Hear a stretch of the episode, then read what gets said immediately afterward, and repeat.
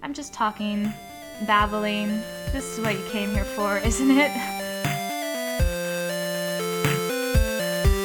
Hello, my loves, and welcome back to another episode of So I Got My VFA.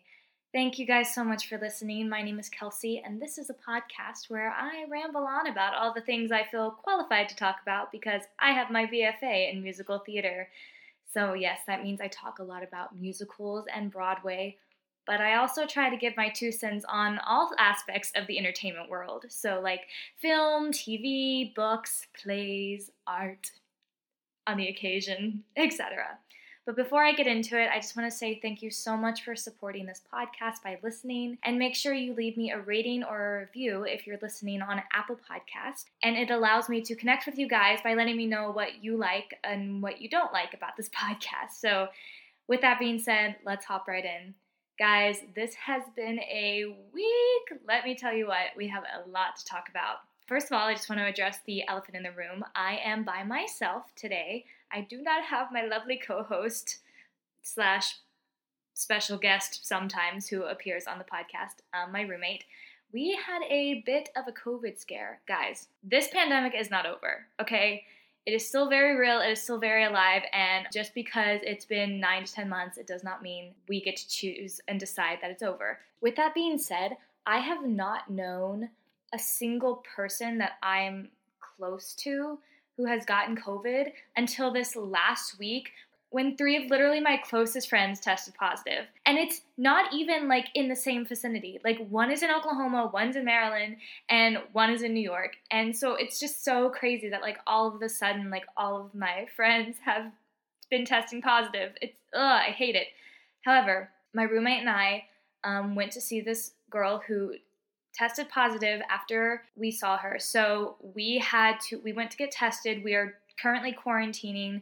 We did test negative when we got tested. However, we tested about 3 days after we were exposed. So we're actually going back tomorrow to get retested. But right now we're quarantining, and we're basically quarantining from each other as well, just in case one of us managed to have gotten it and the other haven't. But we both tested negative.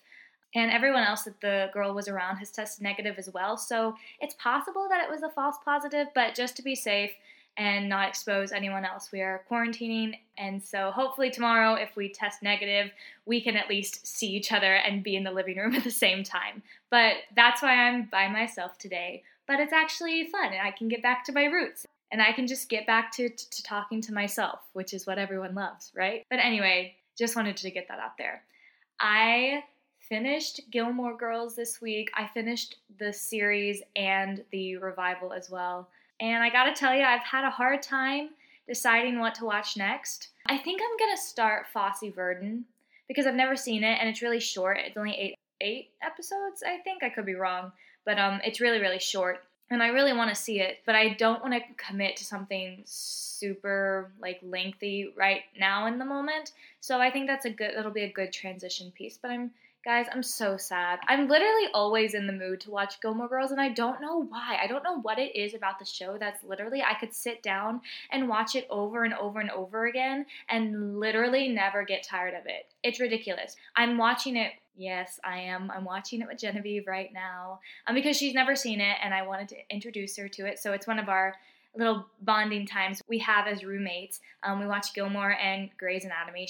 I picked Gilmore, she picked Grey's. I've already seen Grey's like 500 times, but I digress. We're watching it again. But I don't know what it is, guys. I literally don't know what it is about the TV show that literally makes me just feel good when I watch it, and I never get tired of it. Let me know, because there are shows that I've watched repeatedly that like at one point I'm like, I don't need to see it anymore. Grey's Anatomy was one of them. However, I am watching it again. Thank you, Genevieve. Yeah, I don't know what it is. So now I've finished it, and I'm not going to rewatch it because I kind of already am with Genevieve. I'm just looking for new TV shows. So maybe I'll find something and tell you guys about it next week. I'll keep you updated. Don't even worry about it. Other things that have happened this week. I was a part of a Zoom Big Brother, and I got voted out early because people thought I was super smart and being super sneaky, when in actuality, I am dumb and they thought I was winning secret advantages and not telling them about it, and so people thought I was going behind their backs when I was most definitely not even getting close to winning the secret advantages. But regardless, we had the finale was actually this past week, and we had a reunion, and it was so good to see everyone again, and it was so cool because I like actually made friends from it. I was only in it for 4 weeks, but I made internet friends over it. So I'm really excited to meet up with some of them when we are allowed to, again, when this pandemic is over in 2025 at this rate. It was such a cool thing, and one of my friends that I graduated with is actually the one that set it up, and so it's super cool to see all of the things that people have come up with and created during this pandemic, and to see like what has played out because of it. And yeah, this is a great way to meet people, and I had a lot of fun at the reunion. I was very catty because that's the character I wanted to play, I guess. But yeah, it was super fun night, and it was good to see everyone again. Other things that have been going on this week. Guys, The Prom on Netflix comes out when this podcast comes out. It comes out on Friday. I am so excited. I love the musical. It was great. I'm very interested to see the way the movie portrays it, because movies don't always capture the essence that the true musical does. So I'm interested to see that. I was very interested to see the advertisement photos for The Prom. This story is about two girls finding a way to come out and be in love together in the middle of Indiana, and the cover art was kind of just Meryl Streep and the gang, and then the two girls were in the back, so that was not great. I am excited to see it. I love Meryl Streep, and I'm sure she's going to do fantastic, but I'm excited to see the whole show and how they actually portray it in movie form. So I'm super excited for that. Another thing I'm really excited for that is coming out yesterday when you're listening to it, because this is Wednesday, tomorrow's Thursday, this comes out on Friday. This is very confusing. Being a podcaster is very confusing because you have to talk about things that are happening like on the day that people are listening to it, but you're actually filming it beforehand. You guys know, whatever. So the one night only Best of Broadway, hosted by Tina Fey. I'm super, super excited to see what's going on. They have gotten an incredible lineup, and I'm just really excited. I wonder, I don't even know if I'm going to be able to watch it tomorrow, because I don't know if they'll stream it anywhere other than NBC, and I don't have cable. Can I see it online? I don't know. I'll let you guys know. But if not, I'm going home for Christmas, so I will definitely have my parents tape it, and I will watch it when I'm down there. And then I'll give my review in that podcast, whenever that may be. But I'm super, super excited. This is a really, really cool thing that they're doing. It's kind of similar, I guess, to the concerts that they put together earlier, the Sondheim concert and also the Disney concert. So I'm just really excited to see what's happening. And again, like, so exciting to see how Broadway has reacted to these times and ways that they're finding to keep people invested and to keep the business alive and to keep people created. And I'm just super excited. Well, that's everything that happened this week. I haven't even gotten to my weekly obsessions. None of those were a part of it. Those were just things that I wanted to talk about. But let's get into the weekly obsessions. All right, my first weekly obsession has absolutely nothing to do with anything involving entertainment. It is simply just an obsession of mine. I'm qualified to talk about it not because I got my BFA, but because I'm a human being who enjoys things that smell nice. Bath and Body Works has a candle day every December, I believe, leading up to the holidays. Their 3-wick candles are $9, and it happened to be this past week, and you know that I went to Bath and Body Works. I literally bought 3 candles, guys. Did I need 3 candles? No. Do I already have about 72 candles sitting in my room right now? Yes. I didn't need 3 more, but the fact that they were $9 and not $24, you guys know I had to get on this deal. I am super excited. I've already lit 2 of them. One of them is kind of, I'm waiting for more of like a spring vibe, but 2 of them are perfect for the holiday season. And one of them I'm burning right now. It is spiced gingerbread. It smells like cinnamon sugar, which is my favorite scent, bar none. Another one is probably my second favorite scent. It's peppermint sugar cookie, which is basically like a peppermint and vanilla smell, which Oh my gosh, guys. Mwah, chef's kiss. Like the best smelling thing in the entire world. And then the third one, which is more for spring, I got strawberry pound cake. It kind of smells like a cream saver. For those of you who were born before 2005, you guys know what I'm talking about. The cream savers. It smells like that, but I'm more waiting for that one. That one's more of a spring flavor scent. I don't know. I say flavor all the time. And people are like, oh, are you eating the candle? No, I'm not eating the candle. I just didn't know what to say. You know? Sometimes I mess up. I'm not perfect. Anyway, I'm super excited about that. They're burning constantly in my room, especially since I've been in, quarantine for the past few days. I have always enjoyed walking into my room and being hit with a nice scent of Christmas joy is how I like to say it. So my next weekly obsession, guys, the West End is opening back up. I believe 6 opened back on December 5th, and that is super exciting, super encouraging. London has made it. It is just so exciting to see that they have found a way to make theater available to audiences, live audiences, even in these horrible, terrible pandemic-y times. It's encouraging to see that numbers are down in London enough to be able to do this. It's exciting to see that they have found a way to make theater available and socially distant at the same time. And it's just so encouraging as a performer to see maybe not Broadway right now, but another form of Broadway being able to open and being successful right now. So I'm very excited that that is happening. I hope that they are being super successful over there right now. I believe I saw 6, and I also saw an article about maybe Les Mis is also on the West End right now. I could be wrong, but I think those are the 2 that I saw, but that's just super encouraging to see. And hopefully we will get there sometime in the soon-ish future. Let's just say that. So that's super exciting, super encouraging. And my last weekly obsession for the week.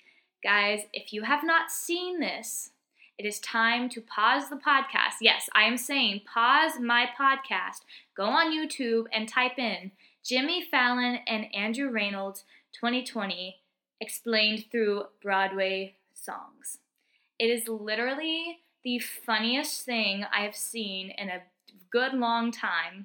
It's just perfect. I love Jimmy Fallon. I think he's a great late night host. I love his kooky Broadway passion and everything that he does when he has people on his shows.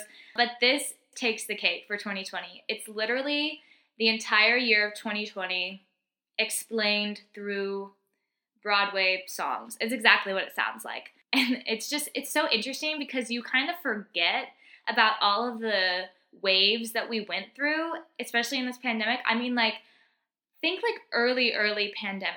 Like, people were playing Animal Crossing, and now, what's Animal Crossing? Now it's all Among Us, and it's so funny to, see the different phases of quarantine, and to even see, the pre-quarantine, 2020 is going to be the year. 2020 is the year that we change the world, and then, boom, pandemic.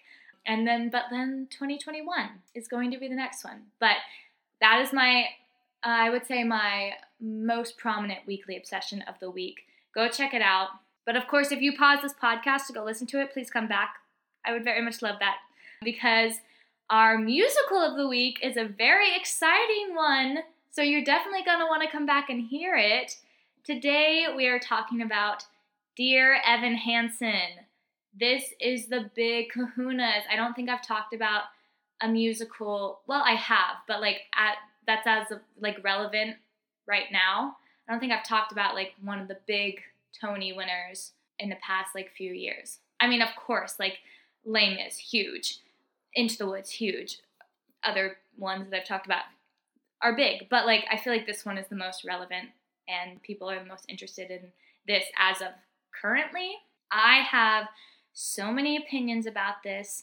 I have maybe some hot takes that I discovered when I was doing a little bit more research into this and actually studying the show itself and not just being in awe of the fantastic soundtracked, and the staging and the lighting and everything that you're in awe of when you go and see the musical. But when you really sit down and divulge into the book of it, there are some things that you that pop up. And so I'm excited to share those with you. Let's go ahead and get into it. You guys know we're going to start with the Wikipedia synopsis, so let's get it going. Dear Evan Hansen tells the story of a young man with social anxiety disorder who so yearns to make a connection with his peers that he fabricates a relationship with a deceased student to become closer to the boy's family. When a classmate commits suicide, shy Evan Hansen finds himself at the center of the tragedy and turmoil. In a misguided attempt to comfort the boy's grieving family, Evan pretends that he was actually good friends with their son. Eventually, Evan is forced to make a decision. Will he give himself over to the fantasy he's created, or will he bite the bullet and risk losing everything he's ever wanted? Wow. I like how the stage agent's synopsis was much more dramatized. I mean, I do like this dramatic reading voice every time I read these synopsises, but like that one I really felt. It wasn't just so much like, this is the story, this is the plot. Like, it was like, what will he do? Like, stay tuned and ... It was like, I wanted to know more, stage agent. Thank you so much. I would say that pretty much sums up the musical. I think that the storyline is pretty baseline. It's not a lot of excess plot like you get in some of the earlier musicals where there's like plots coming from every which direction. It's a small cast and it's all really focused on Evan and his journey throughout the show. But with that being said, let's get right into it. I have a couple of hot takes before we talk about this musical. I think that the draw-in of this musical is first of all, the soundtrack.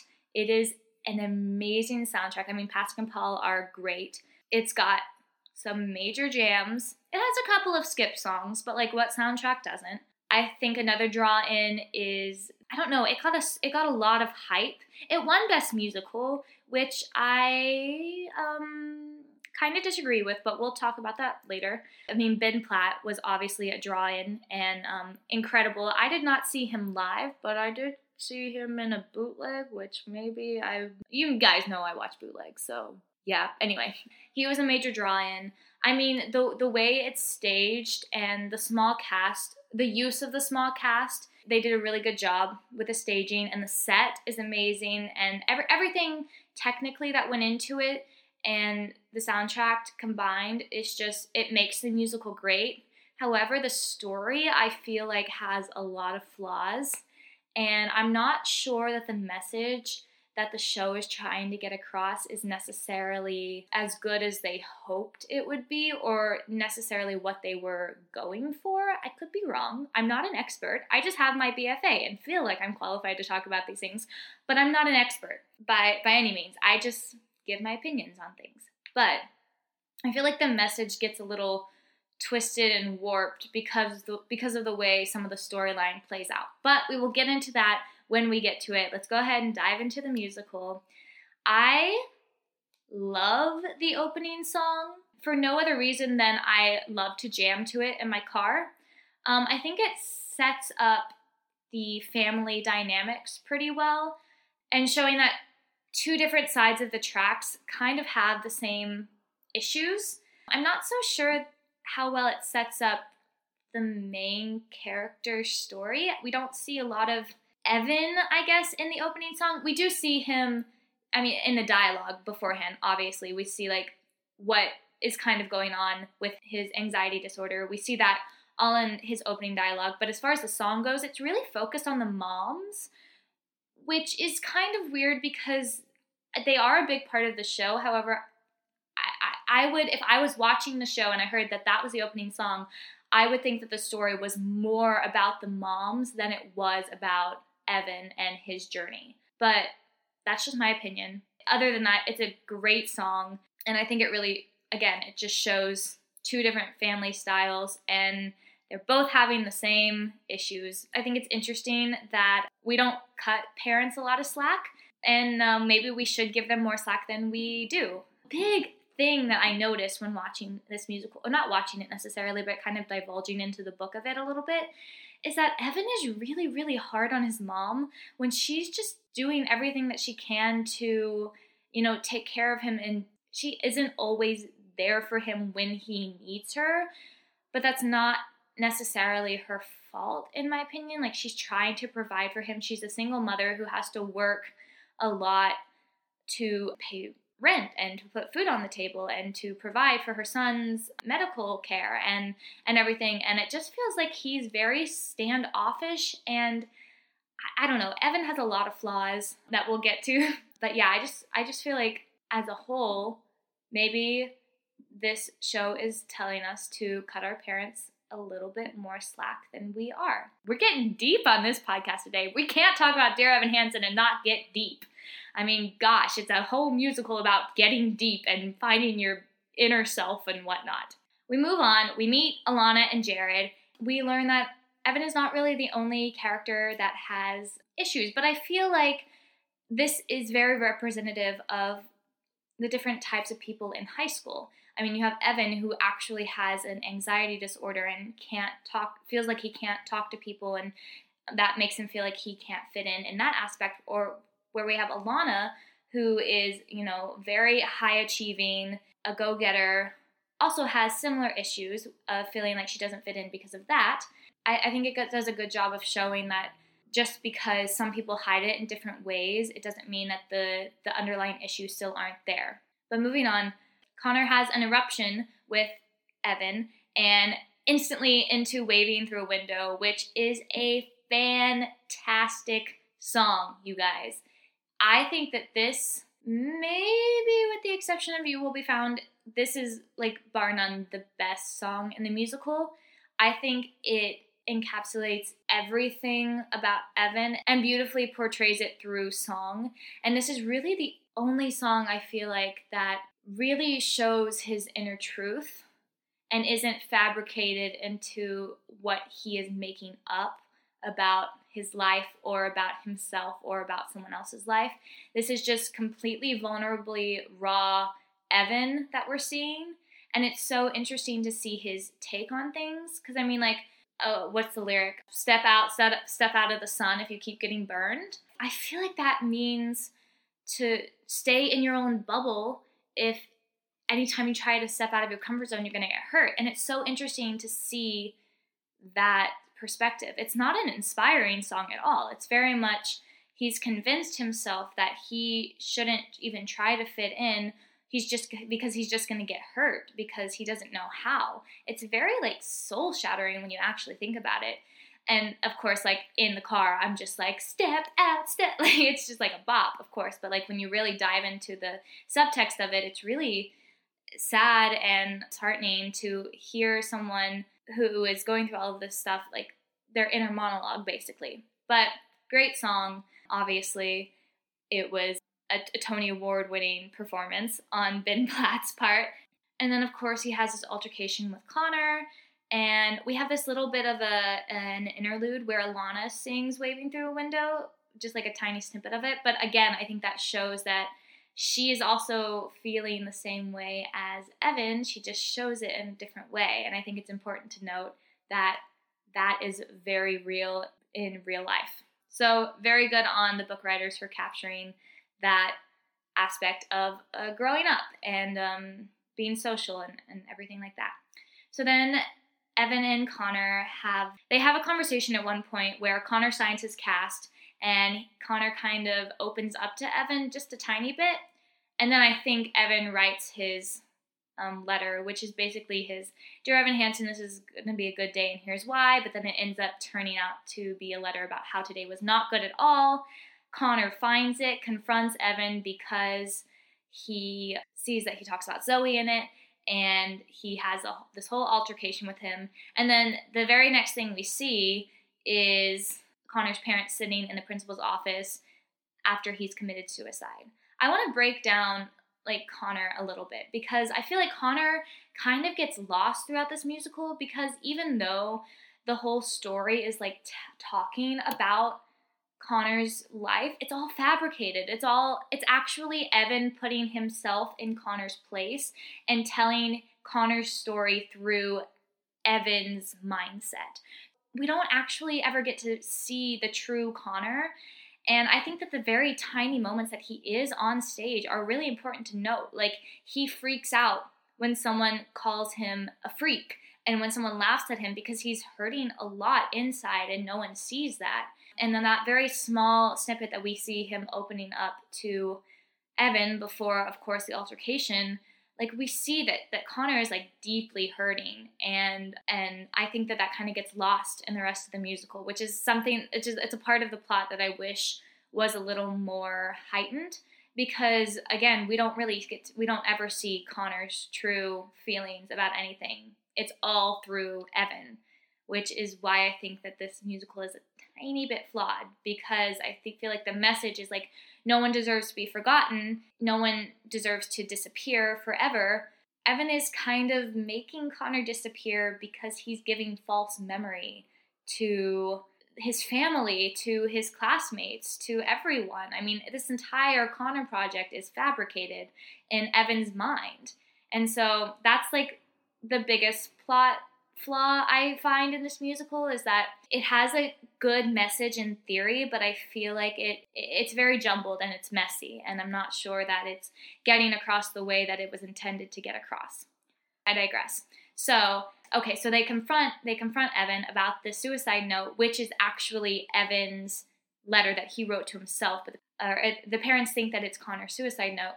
Evan tries to explain that it's not, but again, because of their heightened attitudes and because of his anxiety disorder, he just goes with it. And then that's the start of the turmoil. That's the start of everything falling basically apart for Evan, even though we don't see it until later. That's kind of like the start of it all. I don't know, if I was in that situation, I can understand why Evan did what he did in that moment. However, whether you have a social anxiety or not, it's just that you just don't do that. Like, you tell people the truth, because, like, no matter what you tell them, like, of course it's going to grow into this bigger lie until you can't. This is just, like, so many things. I'm like, Evan, why would you do that in this musical? Like, why? I just have so many feelings about this musical. I'm very passionate, as you can tell. So then they invite him over for dinner, and Zoe, of course, has so many questions, because she's like, you're not my brother's friend. I don't know what you're talking about. I've never seen you with him. So he has to create an even bigger lie. This is, like, the perfect example of, like, a small white lie growing into something that you can no longer control. He sings the song For Forever, which is a whole fabrication about him and Connor being friends and going to this apple orchard and hanging out, and the whole incident with him falling and breaking his arm, and then Connor was there. It's a very romanticized version of what Evan wishes had happened when he fell out of the tree. As we find later, he did not fall necessarily. It kind of paints Evan as, like, a bad person, I feel like. I know that it doesn't necessarily seem like that, but again, like, when you really dive in and you study the words he's saying and his intentions, like, it's all a fabrication to make Evan feel better, and not really to honor Connor's memory, but to make Evan feel like he's this heroic person who had a best friend, and it's all imaginative, and it's very sick when you think about it in terms of him telling just, like, blatant lies to his family. Anyway, I feel like I'm going to talk about this so many times, because he literally does it every time he has an interaction with the family. He creates a new and bigger lie. But anyway, so he sings this whole song, and then he runs to his cousin Jared for help, because he told the family that they wrote emails. And so now he has to create these emails between Connor and him. This is, like, the comedic relief of the show. And this is the only comedic relief in the entire show. It is a very dark show when you actually think about it. It can be inspiring in moments, but mostly it's just really dark. There's not even really a redemption story at the end of it. It's just kind of dark, and that's it. But this, Sincerely Me, is the comedic relief, I suppose. And it's just a fun song about the emails that Evan and Connor sent to each other and that Jared is helping him fabricate. It's a fun little song between the two of them. And then he shows the emails to the family, and we get to one of my favorite songs in the show, Requiem. It's sung by mostly Zoe, and we really see her perspective on how she feels about Connor in the show. I think the most powerful line in this song, and possibly in the show, is, "After all you put me through, don't say it wasn't true that you were not the monster that I knew." Because this is like so vulnerable inner feeling of Zoe, and we really see her perspective on what the brother that she grew up with and the brother that she knew and her truth. Because again, remember, all of this is imaginative, and this is what Evan is creating. And whereas this song, it's Zoe's truth. It's what she grew up with. We will never know Connor's truth because the show doesn't show any of Connor's truth. It only shows the lies. But regardless, I just think that line in this song is so powerful, because she's literally like, how can I feel sorry for you? How can I not feel beaten up about this? Why should I feel beaten up about this? You were horrible to me. You were horrible to our parents. And now all of a sudden I'm finding out these things. Why didn't you tell me sooner? Why didn't you reach out and let us know? How can someone just come into my life and paint you as a god when all I knew you as was a mess and a tragedy to my life? That hits so deep every time she sings it. And of course, it's like the climax of the song too, where she like belts an E or whatever. But yeah, we really see the whole family's perspective through that song as well. Mostly the dad's and Zoe's, but a little bit of the mom's too. And then the next scene, oh gosh, here we go again. Evan and Zoe, If I Could Tell Her. This is a song that, I mean, I would consider a skip song, but it's basically just him creating all these lies. And again, like putting these ideas, these false ideas that Connor really cared about Zoe when he probably did. He probably, like, this is probably isn't like all fabricated, but from Evan's perspective, it's him flirting with a girl by telling her that he knew her brother and telling her that her brother loved her. That's not how you do it, Evan.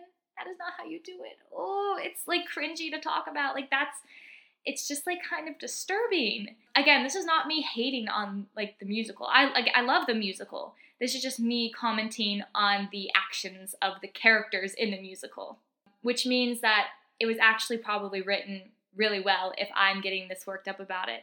Again, I love this musical. I think it's got great soundtrack. I think the story is a little bit messy, but anything that makes you talk about it with this much passion, which I feel like I have not spoken of a musical in this heightened of a attitude in any of my podcasts. So that's how you know it's good. And then the next scene is basically Alana starting to notice that people are kind of starting to forget about Connor. And it's kind of that thing that happens when like someone dies and it's a big tragedy at like a high school.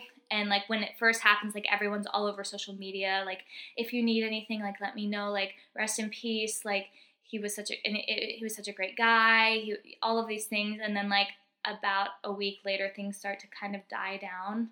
And Alana is noticing this, and she wants to keep his memory alive because for some reason she feels an obligation to. Again, it's the high achieving, overachiever, miss. I have to do all the things personality that Alana has, and she really wants to keep his memory alive. And Evan's like, I can't do this anymore. I can't lie. Like, I don't know what else to do. And then of course we have Connor, who is in Evan's imagination and basically is a version of Evan's inner thoughts. I wouldn't even say that the Connor we see in the rest of the show is the actual Connor.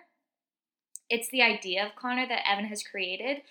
But he basically comes in and sings him a song called Disappear, and he said, don't let people forget about me. Like, keep fabricating lies that you knew me and that we were friends because I want to keep my memory alive in other people's heads. And again, like, this is another, like, flaw in the whole message of the whole show is that that's not Connor. That's Evan's imagination and what he has created Connor to be. It's not actually Connor saying these things. but they sing Disappear, which is it's a great song. I mean, it's a bop. I can't disagree with that. And then that's when they decide to do the Connor Project. And this is when we really start to see that Evan has now become a part of the Murphy family a little bit. He's kind of, they're treating him more like a son. Cynthia is very motherly towards him, and he's really made an impact on their life through lies, which, I mean, all comes crumbling down in the end, but still, oh gosh. And she asks him to speak at the assembly that they're having for Connor. He obviously is like, I can't do that. Like, I have anxiety. I can't speak in front of large crowds. And she really convinces him to do it. And so he does it. And he tries to give the speech. And then he puts the speech away. And I think that this is, like, actually a good kind of cool moment where we see Evan go through this transformation. But again, it's like, he didn't do it for Connor. He did it for himself.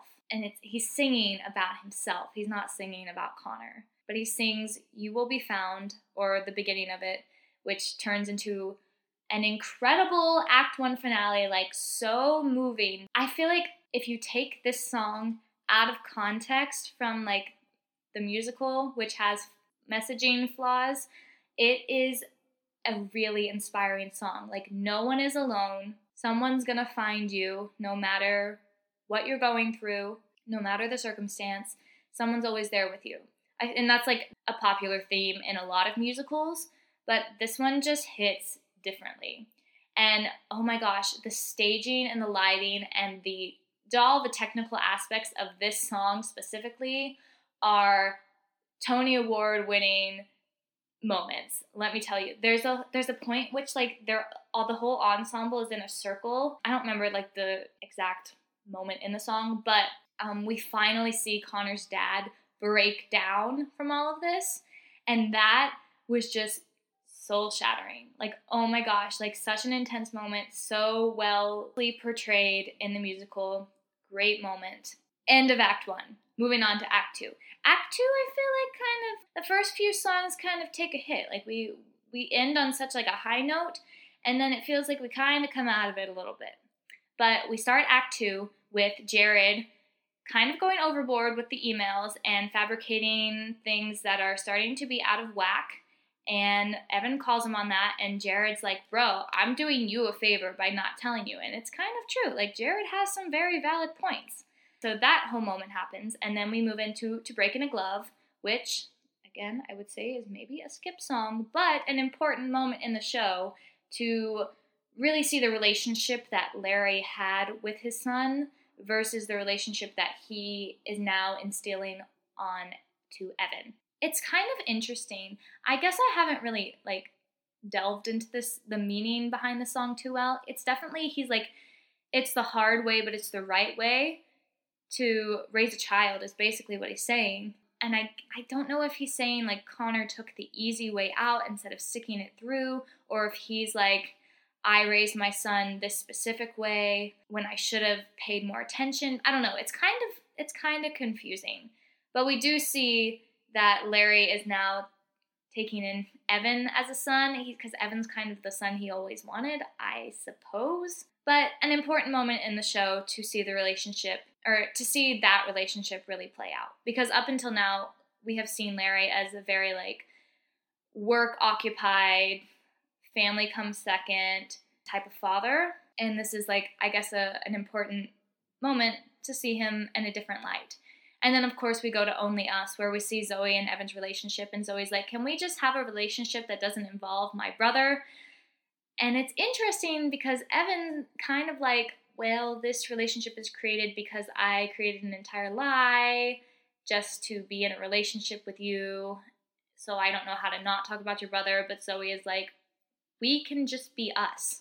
Like, we don't have to have this outside thing connecting us. Like, I'm over it. Like, I'm tired of that being the only thing that we talk about.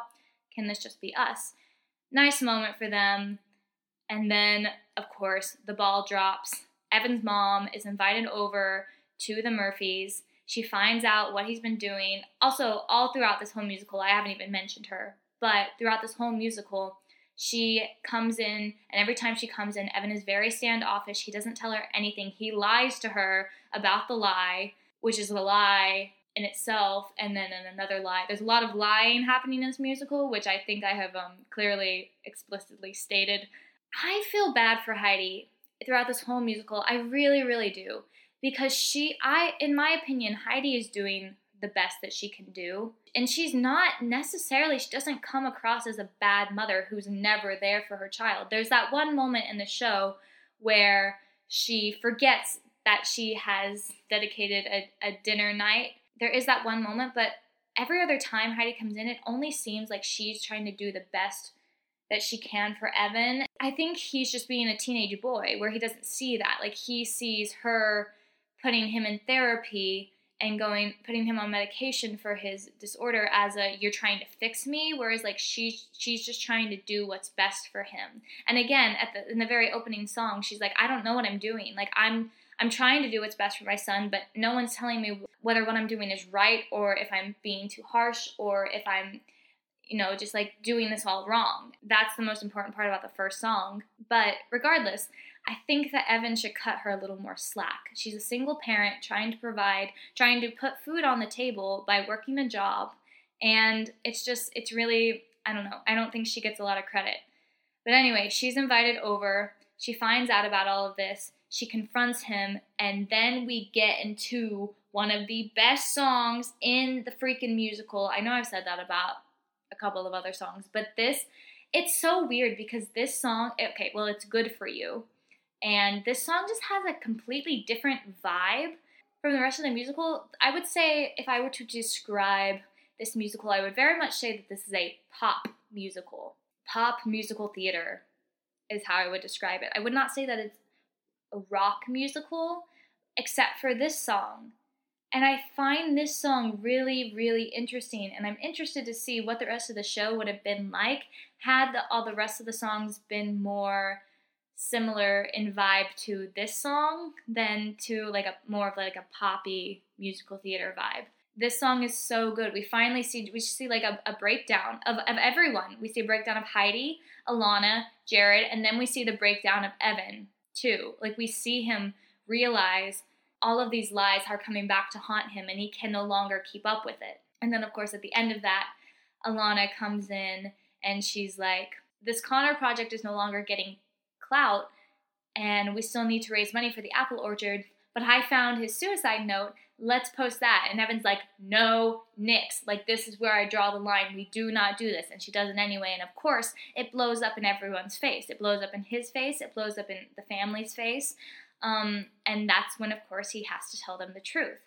And I mean, gosh, like, I don't feel bad for Evan, but this song It almost makes me feel bad for him because it's written so well. And it's just like the characterization in the song, first of all, it was written flawlessly, I feel like. But it's just like he's like completely breaking down. He realizes what he's done is wrong. And he realizes that he basically ruined the family's life and all of their mindsets and memories of Connor. He has warped and completely crushed all of them. And he just, he so explicitly portrays that in the song. And it's really a beautiful moment. And I kind of like that there's not too much of a redemption story for him. There is the next song is a redemption story for Heidi and Evan's relationship, So Big, So Small, where Heidi lays out all of the details of his father leaving him and what she had to do to keep him alive and to raise him and everything like that, which is a beautiful song. It feels slightly out of place. I feel like I wish this had come before Words Fail, just so we saw Words Fail and then we see the flash forward to the next year, just because it kind of almost takes you out of what's actually happening in the musical. But anyway, it's still a really good song. And it's a good moment for Heidi and Evan as well. And then, of course, a year later, he goes to the apple orchard. He sees Zoe. They have, like, this nice confrontation. And then he has his small redemption story. But I do like that there is no big redemption for him. Like, he didn't really fix everything. He's on okay-ish terms with the family and with Zoe again, but, like, he didn't get the girl back. He didn't really get anything out of this, besides maybe a little bit more confidence. There is no redemption story for Evan, really, except for when he's like, Dear Evan Hansen, today's going to be a good day, and here's why, because you don't have to be anybody but yourself. So he finds redemption within himself, which is good. But there is no reconciliation, really, between him and the rest of the family, which I feel like is appropriate. I want to say that kind of, I feel like that ties up the show really, really nicely. Because if they had given him this huge redemption story, I just feel like it doesn't show that what he did is in any way bad. Because that is something, what he did is something that you just can't really overlook. That's the show, guys. Obviously, I had a lot of thoughts about it. I do think that it's a good musical. That's the thing of it all, is that it is well written in a sense. I think that they, and I could be wrong, maybe they weren't trying to do this, but I do think that they were trying to get across a message that got warped within the storyline of the journey that Evan has to go through to get there. Because the message of it all is that you're not alone, and people are going to be there for you, and no matter what you're going through, like, it's going to get better. But that's not really the message we get, knowing that everything that happens in the story and even Connor's memory is a fabrication and an imagination of what Evan has created in his own head. But that's my opinion on the show. I do think it's a great show. I did mention this earlier. I don't think that it should have won Best Musical, only because Come From Away was also nominated this year, and also Great Comet as well. I never saw Groundhog's Day, so I have no comment on that, but I did see both of those other musicals, and I honestly think that Come From Away should have come out with it, because, I just love, I really love ensemble work, and, I mean, that entire show, it's all ensemble. I mean, the story is just as powerful, if not more powerful, than Dear Evan Hansen. I mean, everything, the staging, the light, all the technical aspects were just as good. And I don't know, I just feel like that was a more important story in my opinion, and not necessarily a more important story to be told, but it was just portrayed better than Dear Evan Hansen was. That being said, again, Dear Evan Hansen is a phenomenal musical, and I have very little bad things to say about it. I have a lot of bad things to say about what the character decides to do, but as far as the musical goes, I have little bad things to say about it. And also, shout out to Great Comet as well. I really thought Great Comet was going to come away with it, because I hadn't seen Come From Away at that point, but I think that, I mean, gosh, like, looking at some of the past Tonys, it's been very obvious. It's been very obvious who's going to walk away with the win. And that was a good year. I feel like that might have been, like, the last good year we had. Because the next year was like, Mean Girls and, I mean, The Band Visit definitely deserves to win everything. It was amazing. But, like, it was, like, the last, like, solid, like, group of musicals, I feel like. Go 2017. So, now that we've talked about the musical, let's go on and get into my favorite character, my least favorite character, my Gold Star Tony Award-winning moment, my rating, and of course, you guys know, my dream cast. All right, favorite character. I don't know why. It's gotta be Jared. Is that awful? He has, like, no character development, but I find him funny. I guess if I had to give, like, a second place, maybe I would say a lot of the characters have flaws. Maybe Heidi, just because I personally could see. I think her story development was my favorite. And in the sense that I was, like, with her on most of it. I felt that. The story made me feel bad for her, so maybe that's why. My least favorite character, get ready for this, hot take. Are you sitting down? Because I'm about to give you the reel on how I feel. Mr. Evan Hansen himself was my least favorite character. Yep. I'm sorry, guys. I'm sorry. I just don't like what he did. It felt grimy. It didn't feel justified either. It really didn't. He did not. Well, I feel like because once he saw what the lie was getting him, it was getting him a new family. It was getting him a girlfriend. It was getting him fame. It was getting him attention in school. And he didn't stop it. And the only thing that made him stop it was when it went too far and it hurt the family. That's the only reason he stopped it. I just feel like that's kind of grimy. And it has nothing to do with his character development. It has nothing to do with the way he was written. It has nothing to do with the depth of the character. It has everything to do with the decisions that he made throughout the musical. And I feel bad for him, of course. I mean, you can't not recognize that everything that he goes through as a character. Obviously, like when he explains that he did not fall out of the tree, you feel for him. You really, really do. He's going through so much as a person. Like, he takes on a lot. But I don't think that it justifies the actions that he decided to take in the rest of the plot. I just don't. And for that reason, he's my least favorite character. Moving on. My Gold Star Tony Award winning moment. I had a moment written down, and now I'm thinking that another moment. I'll say both of them. So my first one was, there's a moment, I think I already talked about it, and You Will Be Found, when the staging, all of the ensemble is like in a circle, and the dad is in the very middle, and he just breaks down. And that's the first time we've seen Larry be vulnerable about the situation or about anything in life at all. And it was beautifully staged. It's at a powerful point in the song as well. So it's like a super nice moment that just really tugs at your heartstrings. But the other Gold Star award-winning moment, I feel like, is the end of Good For You, when everyone is just like calling him out, and he's having this like mental breakdown because he's like, I did all of this wrong. That's a really good moment as well. So those are my two Gold Star Tony award-winning moments. And then also any of Ben Platt's interpretation of Evan. Because I will say, when I watched the bootleg, he was fantastic. I had some doubts about these 27-year-olds portraying high school kids. Okay, so it's different. I feel like it's different. It's on a show-to-show basis. But for this musical specifically, I feel like maybe young 20s or late teens are the appropriate age, but these guys were a little bit too old to be playing these roles. But anyway, regardless of that, Ben Platt did an amazing portrayal of this character. Do I think that he should be playing it in the movie? I do not, but that's only because I feel like he had his moment on Broadway. Can we give it to someone else maybe? But he was great. So it's also a toss-up. My rating.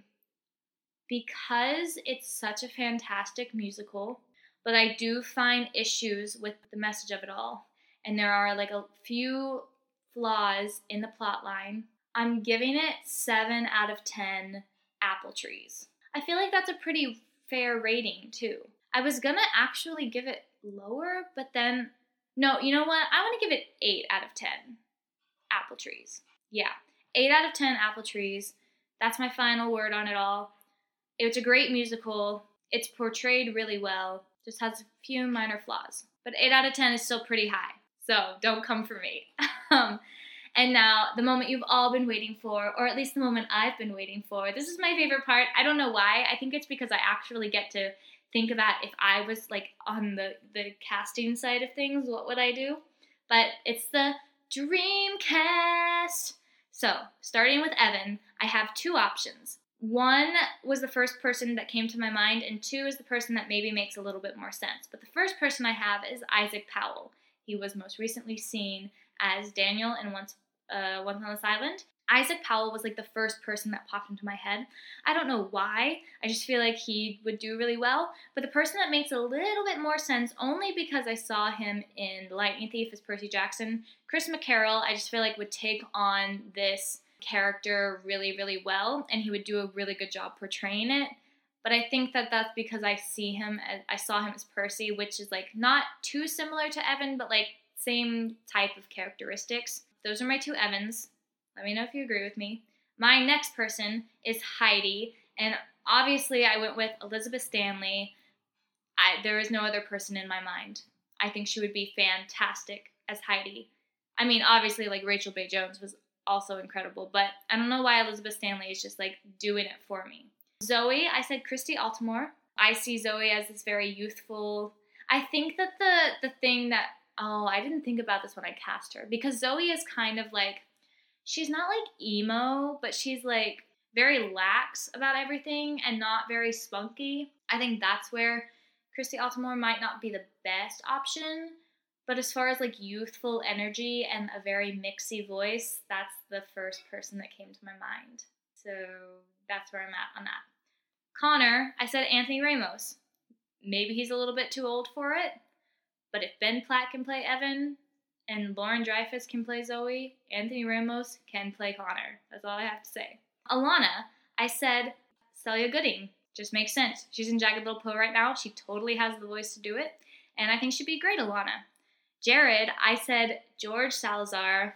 Mwah, chef's kiss. That is my best casting. I mean, just the characters I've seen him play in the past, like Jared would be perfect for him. And I almost cast Will Rowland as Evan, and I didn't realize, I mean, I could have because he didn't play the role, but I did not know that Will was the original Jared.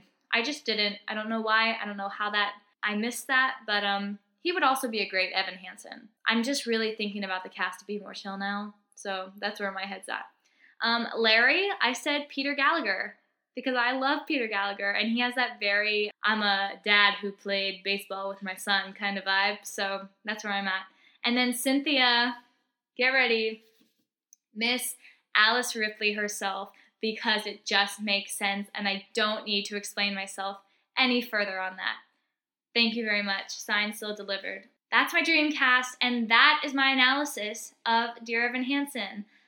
I was so nervous to cover Dear Evan Hansen because I was like, this is like kind of a cult musical, and if I say something bad about it, I'm going to get a lot of flack for it. But I don't, like I said, like I don't, I love the musical. It's a great musical. I just think that there are a little bit of some plot flaws, and also I don't agree with what Evan does in the musical. But that does not mean that I do not like the musical. I love the musical. I just wanted to state that, reiterate that over and over again. Let's move on to my favorite part of the entire podcast. It's the game. I feel like I have kind of been slacking on the games. Last week's was a little bit weird, and it's because I kind of came up with it at the very last minute. But this week, I'm super excited. The games have kind of been geared around musical theater, and this podcast is called So I Got My VFA, so that I can openly talk about anything in the entertainment world that falls under the acting entertainment category. And so I'm playing a game this week that has nothing to do with musical theater and everything to do with TV shows. I'm playing Guess the Theme Song. You heard it here first. I'm going to play about 5 seconds of a theme song to popular TV shows, and I'm going to see if I can guess what they are. I just found a link on YouTube. I have not listened to it. And I'll be honest, I don't know every single television show that's out there. I do know there are some shows that I have not watched that I do know the theme songs for just because they're popular theme songs. So I'm sure that I'll be able to guess. But there are some that I don't know at all that I can't wait to see what. I'm excited to see the ones that I don't know so that I can decide what show I think fits the theme song. So I'm really excited. So let's go ahead and get started. Like I said, it's just a link on YouTube, and it's actually called Guess the Popular TV Show Theme. So like it doesn't show me what they are. So I'm excited. Here we go. All right, guys. Here's the first one. That is Friends. I don't watch Friends. I've seen maybe one episode, but I do know that I do know it. That is 100% Friends. It was Friends. I was correct. I know that anywhere. All right, number 2. That is The Addams Family. Thank you very much. To see 'em, they really are a scream. The Addams Family. I don't know how much of these I can play without getting copyrighted. I'm just gonna, do my best. All right, number 3.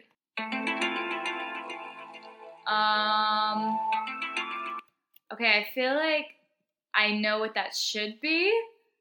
I've definitely heard that before. I have no idea. But I've definitely heard it before. Maybe like CSI Miami. Is that a television show? I don't know. Let's see. The X-Files. Okay. Well, I've never seen The X-Files, but I feel like that's close enough to CSI, right? Sure. All right, number 4. Here's the story of a lovely lady who was... It's the Brady Bunch. I know that. Anywhere. Of a man named Brady. That's right. All right, number 5. Huh? I have no idea. That sounded like some alien stuff. I don't know. Maybe it's Pirates of the Caribbean have a theme song. I have no idea what that is. What is it? Doctor Who. I would have never guessed that. Never in a million years. All right, number 6. Nope. That sounds like some pirates right there. Pirates of the Caribbean is a movie. Why would it have a theme song? I have no idea what that is. Okay, I'm gonna guess. It has some it sounds like charging music with some intensity, maybe some battles. I don't know. Game of Thrones. I have never seen an episode of Game of Thrones in my life. I don't know why. I just feel like maybe... Oh my god, I was right! It's Game of Thrones. Are you guys having fun? I'm having a lot of fun. So thanks for listening to me have fun. All right. Okay, this episode is 10 minutes long, so I'm gonna have to cut this short, but what's the next one? Whatever happened to predictability? Whatever happened to predictability? I don't know. I have no idea. I can't even guess what that might be. I'm not even gonna guess. What is it? Full House. I just exposed myself. I've never seen Full House. Not one singular episode. But I have intentions of watching it. It's on my Hulu to watch list. So maybe I will. Oh, that's Glee. Glee doesn't have a theme song though. That is the music they play though, is it? So is it Glee? It's Glee. Come on. My entire childhood. All right, next. Now this is a story all about how my life got turned upside. That is The Fresh Prince of Bel-Air. Yes, it is. Correct.